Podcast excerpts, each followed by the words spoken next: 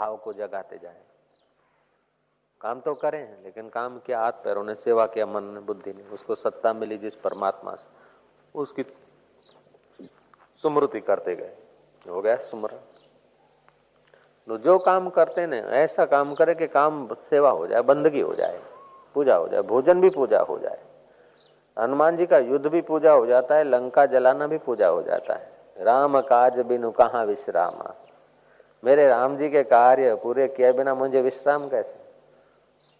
समुद्र में पर्वत निकलता है कि हनुमान जी इतना लंबा रन है, आप विश्राम करो, क्योंकि रघुकुल का मेरे ऊपर बड़ा उपकार है।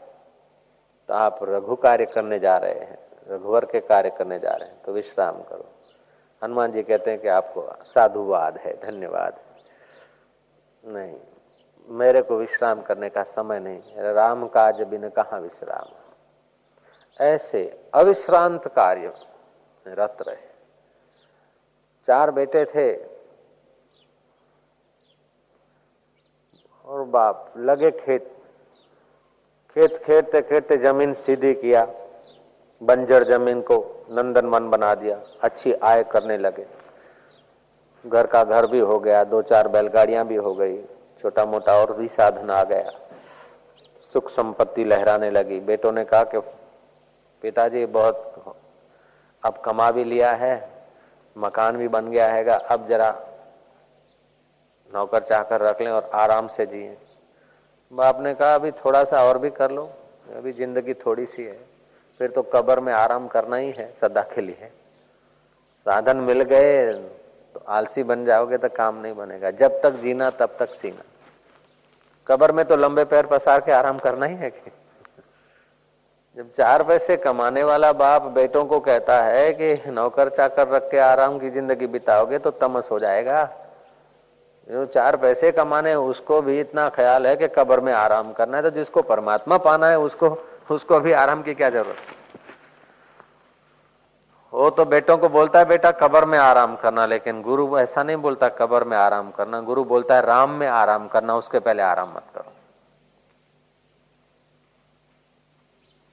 આટલું આટલું કામ છે હવે મારે જરા આરામ જોઈએ થાક ઉતારવા પછી થાક જ થાક રહે છે जीवन धुंधला हो जाता है कार्य में अपना काम करते समय लोग बोलते कार्य करने के बाद कुछ फल मिलेगा तब सुख होंगे नहीं निष्काम कार्य करते समय उसका फल छलकाता है और परिणाम तो परमात्मा की मुलाकात करा देता है काम करते समय जितनी निष्कामता होती है देहाध्यास आदमी भूला होता है उतना ही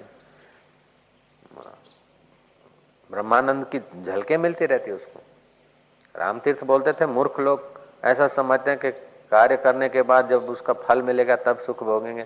उन अंधों को पता नहीं कि कर्म अपने आप में पूर्ण है। जितनी पूर्ण निष्कामता है, उतना ही पूर्ण कर्म वो आपको आनंद देता है अच्छा लगता है। तो जो काम किया, उधर न देखो कि मैंने इतना काम किया। उससे भी बढ़िया कर सकता हूँ कि नहीं? कम समय में, कम शक्ति में उससे भी और बढ़िया काम हो सकता है कि नहीं? उनकी उनका खाना पीना भी आत्मज्ञान के रास्ते में मदद रूप हो जाए। उनका हंसना, रोना भी परमात्मा प्राप्ति में काम आता जाए। ऐसे कोई विरले विरले महापुरुष होते हैं। तो पृथु राजा की प्रशंसा करते प्रजाजन तो पृथु राजा बोलते कि आप नाहा की मेरी मेरी प्रशंसा कर। आप ही ने तो मेरे को बनाया है। तो आप ही आप ही की बनाई हुई चीज़ है। अब आप ही की बनाई हुई चीज़ की आप प्रशंसा कर रहे हैं, इसमें मेरी प्रशंसा क्या है? ये आपकी उदारता है। जब बोलते तो मानो मधु टपकती। मृत भाषी थे, सार गर्भित बोलते थे, अशुद्ध नहीं बोलते थे, किसी के दिल को ठेस पहुँचे ऐसे नहीं बोलते थे, फिर भी न्याय कर देते। राम जी भी ऐसा बोलते थे।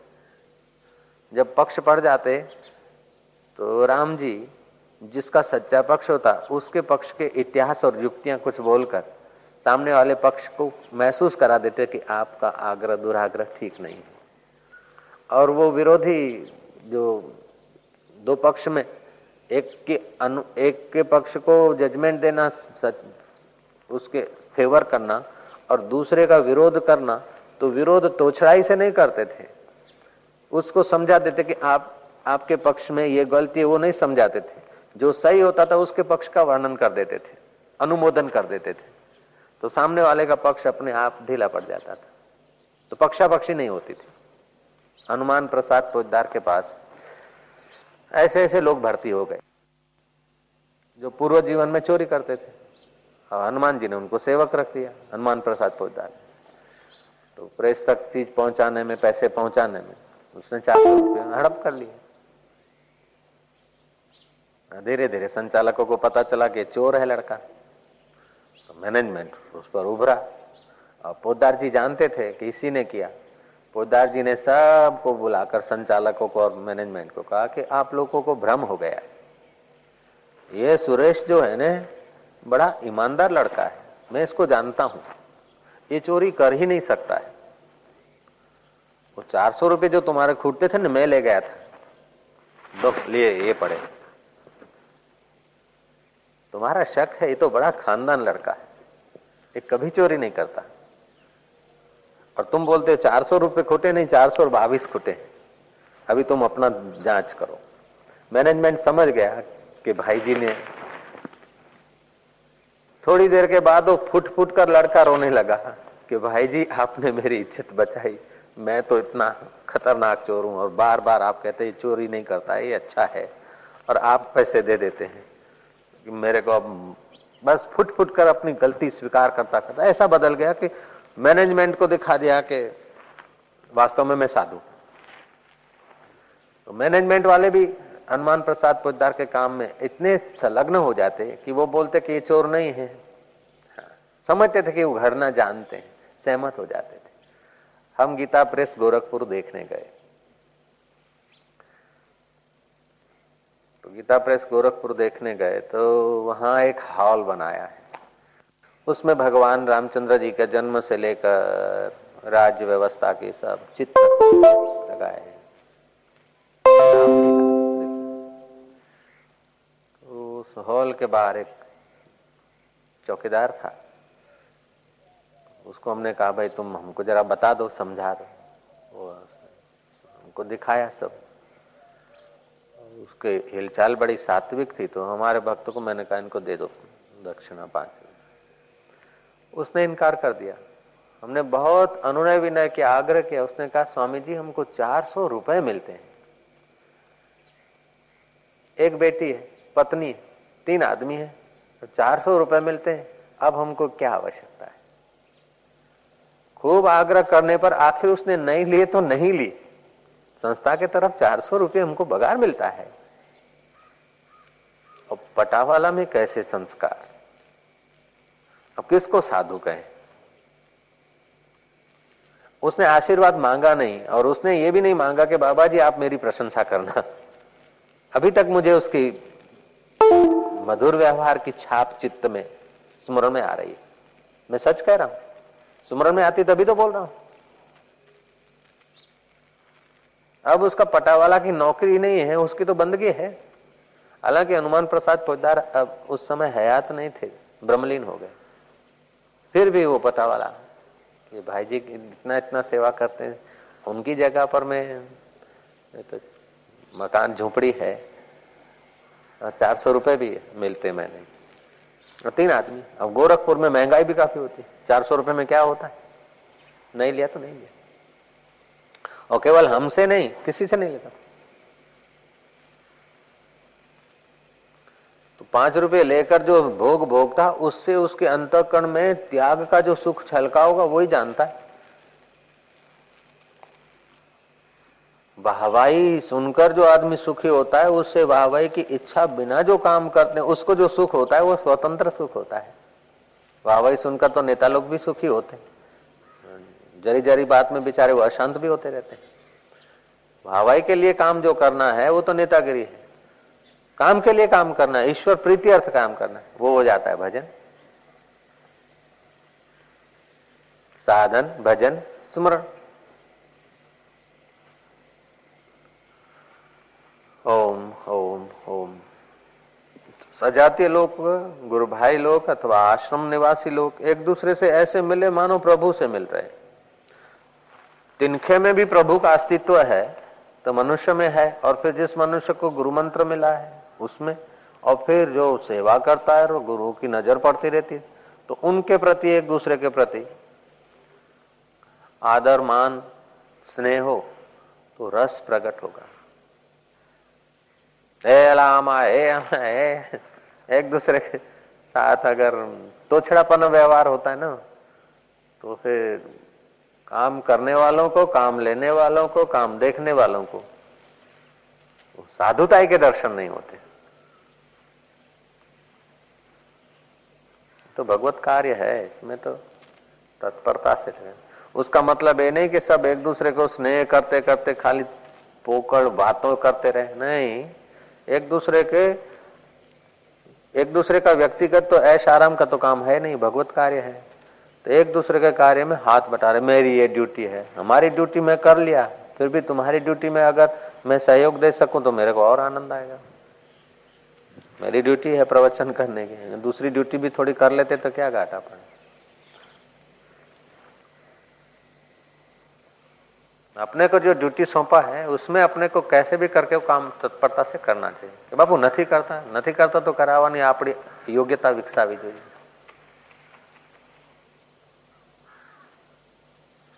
तरह से आशीर्वाद दे देते हैं महापुरुष और पिता रूबरू प्रशंसा करते तो उनका विकास रुक जाता है गलती कहाँ है वो निकालनी पड़ती। और हम अपरिपक्व होते ना तो गलती निकालने वाले हमारे परम हितेशी होते हैं, उनको हम शत्रु बना लेते हैं। उनका अनादर करते हैं। जब हम उनका अनादर करते हैं तो दूसरे हमारे, हमारा आदर नहीं कर सकते। मूल को आप कुहाड़ा मार दो तो डालियाँ आपकी क्या फेवर करेगी? चितेरे ने सुंदर चित्र बनाया है, बहुत सुंदर बनाया खूब मेहनत से। और अपने गुरु जी के पास ले गया। गुरु जी ने कहा, रे रे रे रे, ऐसा कितना सुंदर बनाया ऐसा तो मैंने भी नहीं बनाया वाह! वो लड़का रोने लग गया। क्यों रोता है भाई? मैंने तो तेरे को ठपका नहीं दिया। कि बस उसी लिए रोता हूँ कि गलती निकलने की जगह पर भी प्रशंसा हो रही है तो अब मेरा विकास रुक जाएगा। गिर पड़ा चरणों में। मूर्ति इतनी सुंदर है, आप स्वयं कह रहे हो इतनी सुंदर बनाई मैंने तो उससे ज़्यादा मैं सुंदर नहीं बना पाऊँगा। आपके तरफ़ से तो होना चाहिए कि यह गलती है, क्या बनाया है? जो ले भागु गुरु लोग होते ना, वो तो तुमको पॉल्सन लगा लगा के तुम्हारा उपयोग कर लेंगे। और सतगुरु तुम्हारी गलती को घरते घरते घरते घरते तुमको निर्दोष बना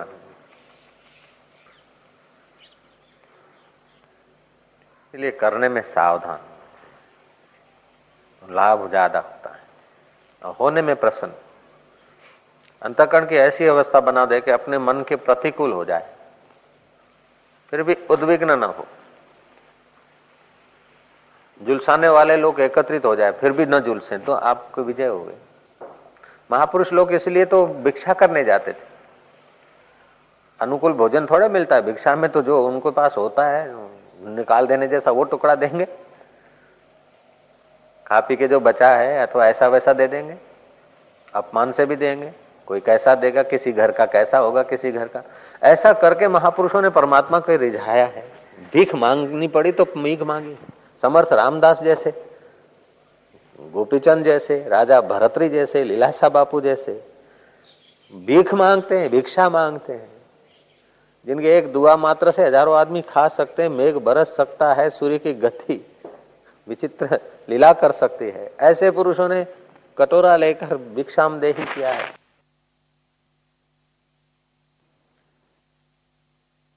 ईश्वर तो ऐसा है कि तिनखों में भी उसकी अपनी महता सुषुप्त है, घन सुषुप्ति में बैठा है। अगर उस प्यारे को एक बार देख लें तो फिर तिनखे भी औषधि बन जाती हैं। डेडे भी मंत्र बन जाते हैं। मंत्र मूलम गुरु वाक्य मोक्ष मूलम गुरु कृपा। उन गुरुओं को प्रसन्न करने के लिए अंतकरण सुयोग्य नहीं, इसीलिए मजूरी करनी पड़ती। उनको प्रसन्न करने के लिए चापलूसी की आवश्यकता नहीं है, उनकी आज्ञा। आज्ञा सम नहीं साहिब सेवा। गुरुओं की, ब्रह्मवेता, महापुरुषों की सेवा क्या है कि बस उनकी आज्ञा सिरोधार करके तत्परता से पालें, अपने दोष दूर हो जाएँगे, बेवकूफ़ी दूर होती जाएगी। आज्ञा सम नहीं साहेब सेवा। आजन्म, कर्म, कोटि नाम, यज्ञ, जप, तप, क्रिया सा सकला, सफला देवी, गुरु संतोष मात्र। करोड़ों जन्म के यज्ञ, जप, तप, ये क्रिया है सब सफल हो जाती उन ब्रह्मवेताओं के चित्त में, केवल संतोष हो जाए हमारे व्यवहार से, हमारे आचरण से। नहीं तो करते रहो फिर। ये प्रत्यक्ष दृष्टांत है, हिमालय में रहने वाले लोग भी फिर शादी करके संसार भट्टी में पचे और फिर भागे।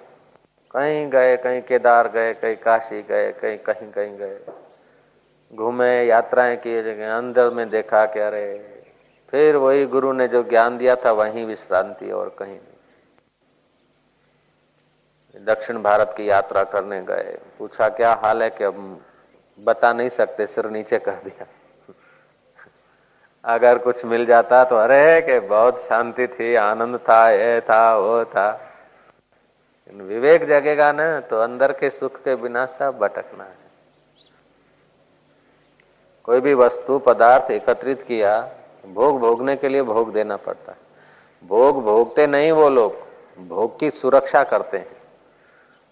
ऐसे लोगों को जानता हूँ जिनका प्रदेश में, देश में कई धंधे करोड़पति हैं। अब उनके वो वस्तुएँ संभालने के लिए बेचारे इतनी दौड़ा धूप करते हैं कि सत्संग में बैठ नहीं सकते। चाहते खूब है। वो बड़ी लाचारी व्यक्त करते कि बापू, अब कृपा करो कि इससे छूट जाए।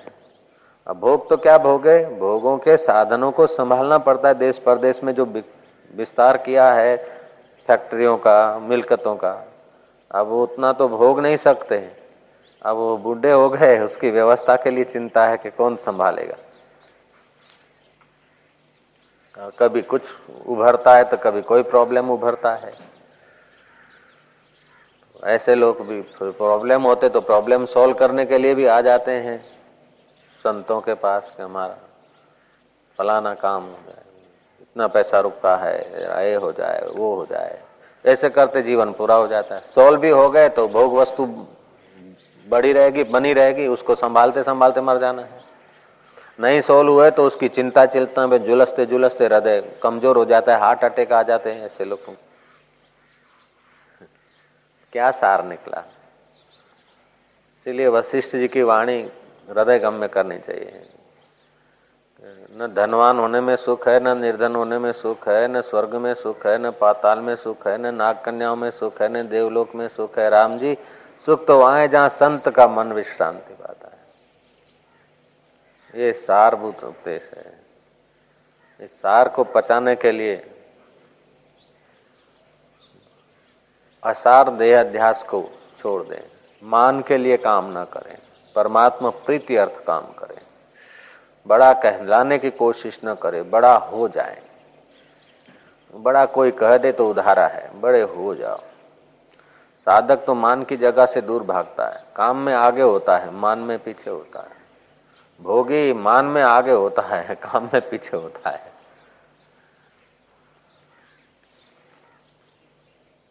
सेवा में स्नेह से सेवा की जाए तो सजातीय संस्कारों में एकता हो जाती है। विजातीय पे जल्दी विजय मिल जाता है। एक दूसरे को अनुकूल होकर अगर सेवा की जाए तो बड़ी हिम्मत आती है। अंतकरण पावन भी होता है। एक दूसरे को की तकलीफ़ जानकर उसके अनुरूप होकर सेवा करें तो बहुत साथ मिलता है। बिंद्रावन में कोई मस्तराम बाबा थे। बड़े मौजी थे, जीवन मुक्त संत थे। राजा उनमें बड़ा स्नेह करता था। राजा कई बार कहता कि बाबा जी मेरे राज्य पधारो, मेरे गाँव पधारो पधारो। बाबा जी चले बोले, आ गए हम, बोल। महाराज जी, आज्ञा करो। मैं जो आज्ञा करूँगा, मानेगा महाराज सिर भी आपके चरणों में अर्पित है। आपकी आज्ञा तो शिरोधार बोले, फिर मेरे को राजा बना दे। मेरी ये इच्छा है। राज्य मेरे राजा बना दे। वो अभिषेक हो गया, तिलक हो गया, महाराज आप राजा है। अब मुकरेगा तो नहीं नहीं नहीं, आप राजा अच्छा। राजा के तख्त पे बैठ गए, जीवन मुक्त, फकीर। मस्तराम बाबा। उनको रख दिया। नीचे बैठ गए। हुक्म कर दिया कि जो रानियाँ हैं, रनवास में, वो दासियों की जगह पे नियुक्त हो जाए। और जो दासियाँ हैं, वो रानियों की जगह पे नियुक्त की जाए। फरमान हो गया। बट हुक्म। और राजकुमार को जरा पिटाई हो जाए। राजकुमार को बंदी बनाया जाए, पिटाई किया जाए। पिटाई कर दी। मुनिमों की जगह पे सेठों को रख दो, सेठ की जगह पे मुनिम रख दो। तीन दिन में तो बड़ा हस्त व्यस्त हो गया, धमाधमी हो गई। कलेक्टर की जगह पे चपरासी को रख दो, चपरासी की जगह पे कलेक्टर को खड़ा कर दो। ऑर्डर इज़ ऑर्डर वट हुक्म, हिटलर शाही से भी पावरफुल और फकीर शाही का हुक्म था। सब अंधाधुंधे होने लगे सब खिन्न होने लगे। तीन दिन हुआ, राजा को बोला कि ले अब संभाल तेरा, जैसा था वैसे का वैसा, पहले जैसा कर दे जा रहे क्यों बाबा जी जा रहे? ले बस, तीन दिन में ऐसा क्यों कर दिया? कि ऐसा उसलिए किया कि रानियाँ हुकूमत तो करती है, लेकिन दासियों को क्या तकलीफ़ होती है, उनको कम वक्तों को पता नहीं। इसलिए दासियों की जगह पर रख के उनका जरा ऐश आराम का स्वभाव तोड़ दिया। और दासियाँ रानियों को देख के ईर्षा करती है, लेकिन रानियाँ होने की उनकी अक्ल भी तो नहीं है, वो भी उनको पता चल जाए। और तुम्हारा राजकुमार जिस किसी को मारपीट करता था, बंदी बनवा देता था, उसको बंदी बनने से क्या अनुभव हुआ? जरा फिर दूसरे को बंदी बनाए। मारपीट से उसको अनुभव हो गया। और जो नौकर पटावाला थे, वो साहबों को देखकर ईर्ष्या करते थे और साहब बिन ज़रूरी पटावाला का शोषण करते थे। इसलिए साहबों को पटावाला की जगह पे रख दिया तो कितना मेहनत पड़ता है, आज्ञा पालने में और इच्छा पूर्ति तुम्हारी करने में। और पटावाला को साहबों की जगह पे रख दिया तो अयोग्यता का अपना दर्शन हो। अपनी अयोग्यता का दर्शन हो तब पता चले कि हम जहाँ थे वहीं ठीक थे। तुम जरा ऐसे ही बन गए थे, लापरवाह हो गए थे, इसीलिए आकर तुम्हारे राज्य में थोड़ी भाई मनुष्यता घुस गई थी। उसको हटाने के लिए पोस्ट चेंज कर दिया। फिर सबको समझ में आया कि हमको अपनी अपनी जगह पर सेवा कार्य करके निखरना चाहिए।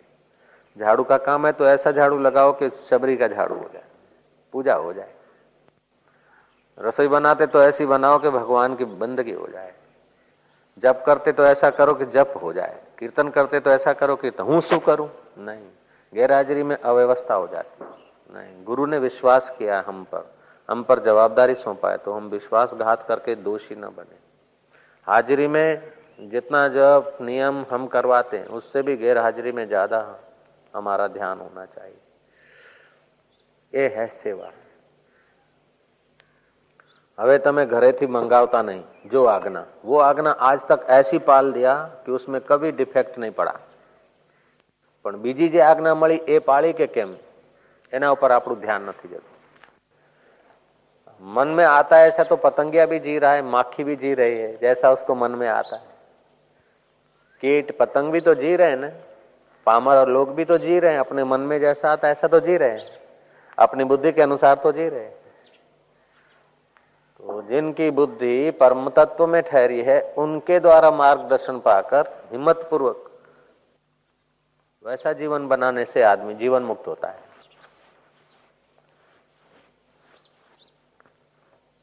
तो पचासों साल करो, पच्चीसों साल करो। हालाँकि अगर सतगुरु मिल जाता और शिष्य, पूरा शिष्य सतशिष्य हो जाता है तो वर्षों की अपेक्षा ही नहीं रहती। परीक्षित को कहा वर्ष लगे थे? जनक को कहा वर्ष लगे थे? सुखदेव जी को कहा लगे थे वर्ष जानी हुई गलती को न दो रहा है ये साधना हो जाती है। प्रभु प्रीति अर्थ, गुरु प्रीति अर्थ काम करें, ये सेवा हो जाती है। भजन हो जाता है। और अपने कर्तापन को बाधित करते रहे, ये स्मरण हो जाता है। साधन, भजन और सुमरण। जो ठग या ठगनी ठगे वह ठग को आदेश तो माया ठगनी है धोखे में डाल देगी આટલું તો કરું આટલું તો કરું આપણા છોકરાઓ માટે કરું આપણે તો છોકરા નથી પણ આરામથી લગન બગન કરીને કોઈ વખતે રહેવું હોય તો પાંચ પચીસ લાખ હોય તો જરા આરામથી રહેવાય ऐसे तो कई रह रहे हैं सड़ रहे शरीर रोगों की खान है और गृहस्थी दुखों की खान है, अशांति और अविवेक जन्मों की खान है, और विवेक आत्म विवेक सुखों की खान। राम जी किसी पर प्रसन्न होते तो राम जी की प्रसन्नता सामने वाले को असर करती थी। राम जी की प्रसन्नता व्यर्थ नहीं जाती थी। राम जी का क्रोध भी व्यर्थ नहीं जाता था। मधुर भाषण सार गर्भित और अपनी जवाबदारी प्रजा में कभी कोई दुख हो जाता ना, प्रजा को तो राम जी बहुत दुखी होते थे। क्यों दुखी होते थे कि प्रजा का सेवा का भार पिताजी पर और पिताजी ने मेरे को युवराज पद पे रख दिया है। तो मेरी कमी के कारण प्रजा को कोई कष्ट आ रहा है। तो प्रजा को जो दुख होता, उससे ज़्यादा राम जी को दुख होता। तो बोले, जो आदमी थोड़ी थोड़ी बात में प्रजा के दुख में दुखी होता रहेगा हाँ तो वो आदमी दूसरे की सेवा क्या करेगा? उस प्रकार का दुख नहीं, जैसे माँ है ना तो बच्चे को दुख होता है, नाली में जा गिरता है या अग्नि में हाथ डालता है तो फिर माँ दुखी होती है क्यों? कि अरे, मैंने इसकी संभाल नहीं की, इसलिए नाली में गिरा। दूसरी बार में इसकी संभाल रखूँ, ऐसी सावधान करती ऐसे राम जी दुखी होते थे कि अरे, ये काम बिगड़ा ना। इसका काम बिगड़ा तो मैंने निगरानी नहीं रखी इसलिए बिगड़ा तो अपने अपने चित्त को भी वो समझा देते और उसको भी આમને કઈ આવ્યો અમને ના કર્યો અમને કઈ આમને પણ આપણને આઈડિયા હોય ને કે આને કહીએ આની કેપેસિટીનું છે કે નહીં નજર રાખવી પડે આપણે इससे ब्रॉड माइंड होता है आदमी विकास होता है આને ના કર્યું હું શું કરું આ નથી આવતા હું શું કરું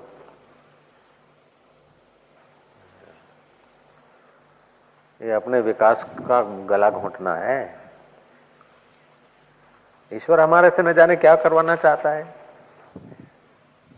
तुम जितना जो मिला है उसमें पूरी तत्परता करो तो तुमको और बढ़िया काम देगा वो, और बढ़िया देगा। यहाँ तक देगा कि वो तुम्हारे पीछे पीछे घूमे। ऐसा वो काम देने को तैयार है। तुम जितना जो मिला है उसको खूब उत्साह से, ईमानदारी से, वफादारी से निभाते जाओ तो तुमको और बढ़िया देगा। जितना वफादारी रखेगा, इससे तो और क्या क्या मिलेगा?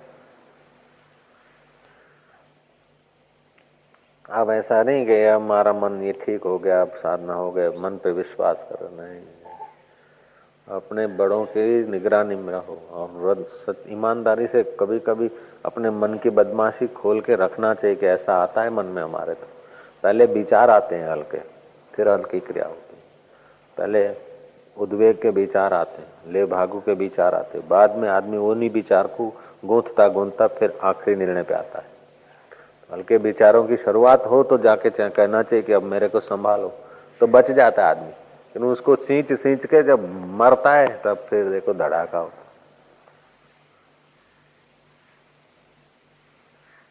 ईश्वर के तरफ़ जाने से कंचन, कामिनी, धन, वैभव बिन बुलाए आया जाएगा जैसे सागर में नदियाँ बिन बुलाए आती ऐसी चीज़ें बिन बुलाए आके ये धोखा है। पाँच पच्चीस लाख पाँच पच्चीस करोड़ भी मिल जाए और ईश्वर का रास्ता छूट जाए तो धोखा है। चार सौ चार सौ करोड़ वाले लोग भी आखिर उसमें से शांति नहीं पाया और कंटाले हैं तो आप लाख, दो लाख पचास पचास लाख या पचास करोड़ भी आपको मिल गया, ईश्वर का रास्ता छूट गया तो आपको तो धोखा होगा। इसलिए सावधान रहना चाहिए।